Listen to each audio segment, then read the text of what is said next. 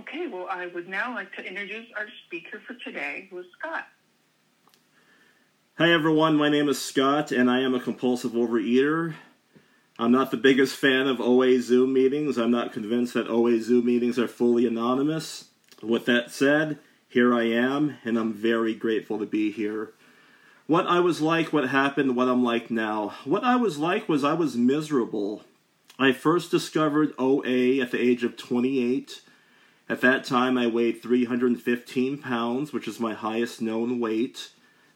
I was heavily medicated um, long before it became fashionable to heavily medicate younger people. Uh, I never had my own place to live. I was still living at home with my parents. I didn't have a driver's license. Uh, I didn't even. You know, I never had a vehicle. Certainly, I didn't have a college degree. Um, I never got on a date. I never kissed anyone. I was still a virgin. I'd never been in a romantic relationship.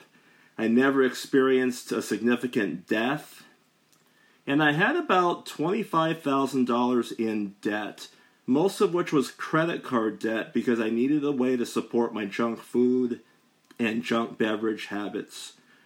And as an added bonus, by the time I was 28, maybe even 27, I was already legally disabled thanks to the long term consequences of eating like an animal. Uh, and I got all kind of government freebies, a lot of government benefits. Talk about addiction. That's a little bit of what I was like. What happened was on Friday, March 2nd, 2001, I attended my first ever OA meeting. And I kept coming back. That's what happened. What I'm like now is I am slowly approaching my 50th birthday.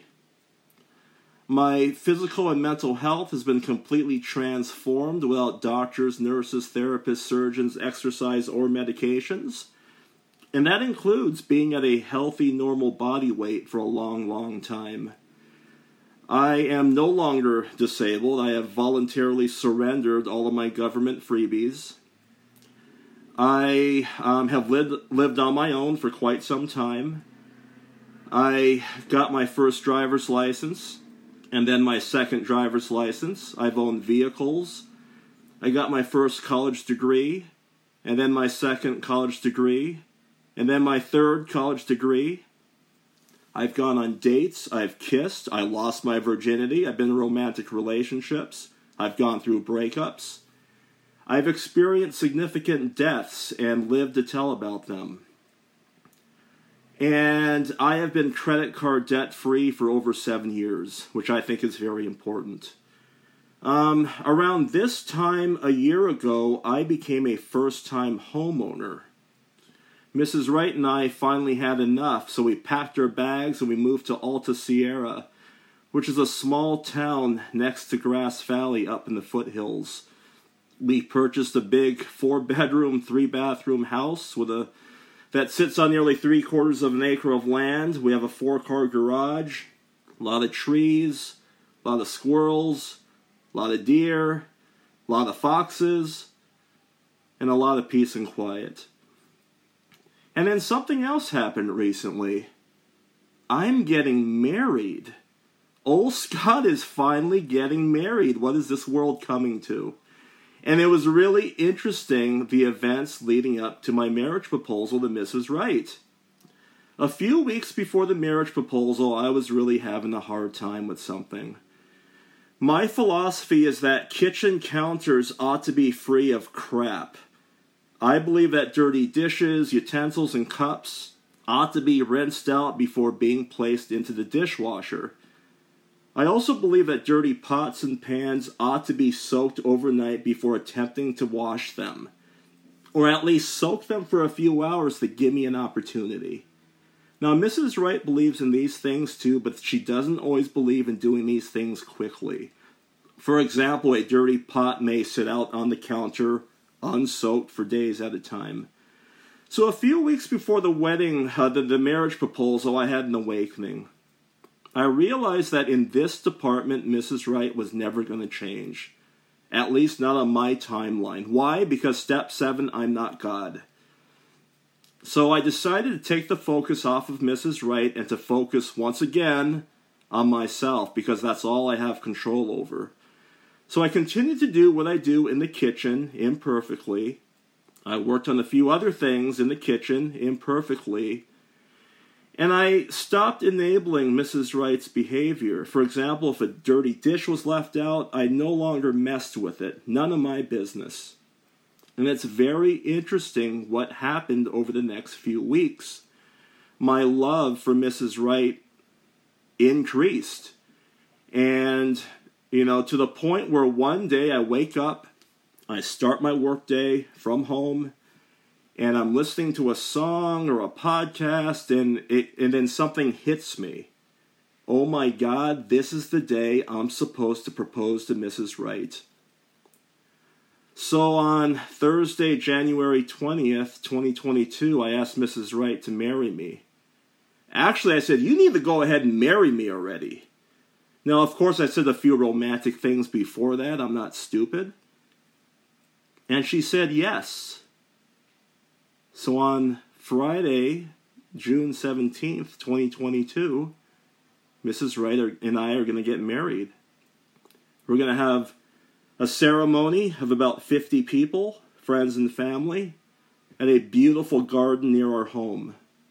And then the next day, we'll have a larger celebration of about 100 people, friends and family, and then that's that. Hold that thought for a minute. I'm going to read today from the AA 12 and 12. I am a big fan of the AA literature. I love the AA literature because the authors talk a lot about being human. They get into human instinct, human nature, they warn us against the dangers of hedonism. They essentially teach us why we do what we do. You know, when I'm driving down the freeway and someone zips by me and cuts in front of me, I get ticked off. But I don't get angry because I think they need driving lessons. I get angry because my safety was at risk. And as a human being, my number one objective in life is to survive. So, this is the last page of step 12 in the AA 12 and 12. This is on page 125 it's the second total paragraph, the first full paragraph. These little studies of AA's 12 steps now come to a close. We have been considering so many problems that it may appear that AA consists mainly of racking dilemmas and troubleshooting. To a certain extent, that is true. We have been talking about problems because we are problem people who have found a way up and out and who wish to share our knowledge of that way with all who can use it.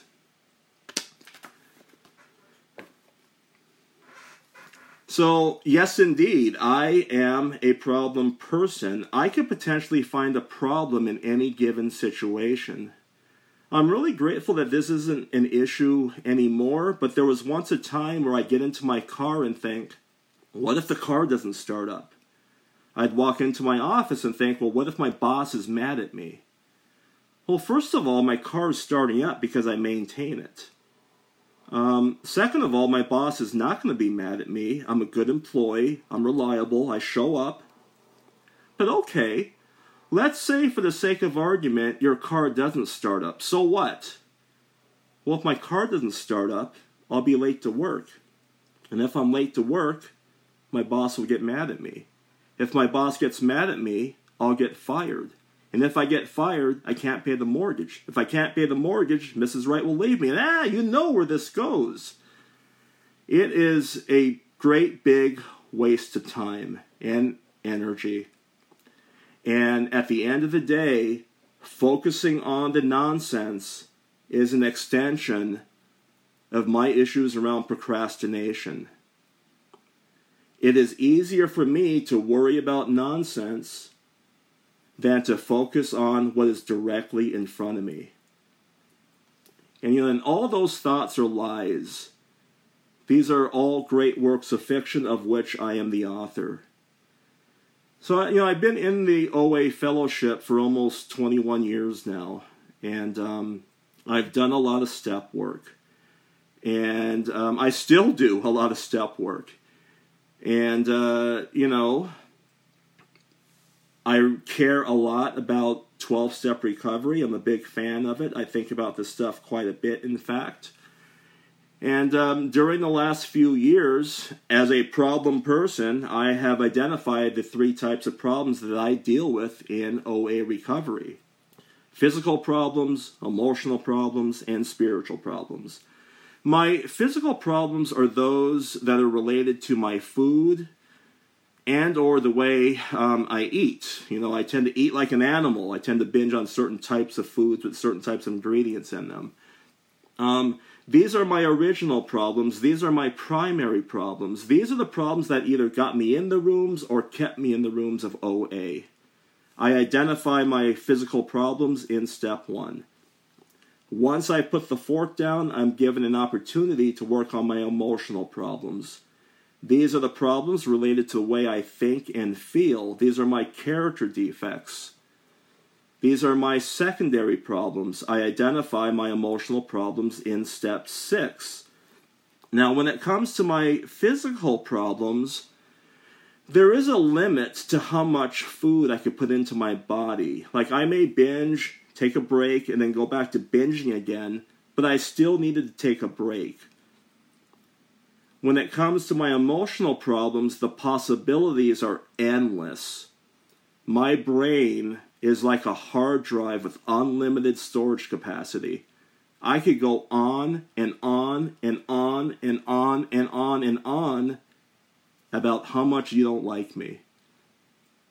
So it is impossible for me to be free of my character defects. I can certainly have some sanity around them.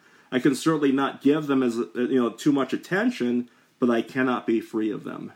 As a human being, it's my job to be to, to survive in the world, and there's a relationship between that and the character defects. So once I put the fork down and have some sanity around my thoughts and feelings, I am given an opportunity to deal with my spiritual problems. These are the problems that I get to have as a result of OA recovery. These are my tertiary problems.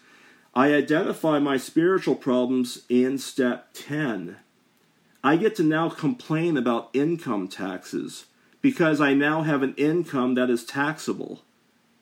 I get to complain about traffic on my way to work because I now have a job to drive to.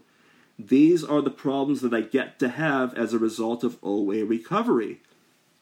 So I've been abstinent since the summer of 2010, and I've had a lot of spiritual problems since then. The latest having to do with this upcoming wedding ceremony, I've been really struggling. Um, for the life of me, I don't understand what kind of person needs to spend potentially four, five, six hundred dollars on flowers. I don't know what kind of person needs to buy forks for the main meal and then a second set of forks for the dessert. I don't get it. That's not me. But you know who's that type of person? Mrs. Wright is.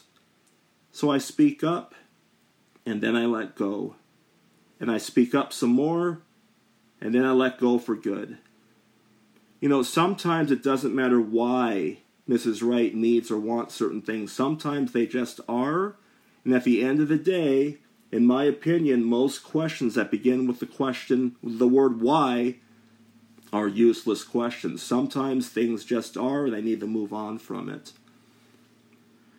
So, anyway, this was the deal I made with my higher power that I humbly call God for today when I made the decision to A, put down the fork, and B, deal with my character defects. In exchange, I am to face life as it comes to me. I am to not run away from it, and I am to embrace discomfort. And I will take my problems of today over my problems of yesterday any day of the week. And you know what happens after we get married? More spiritual problems. Anyway, that's all I got. Love you. Thank you very much.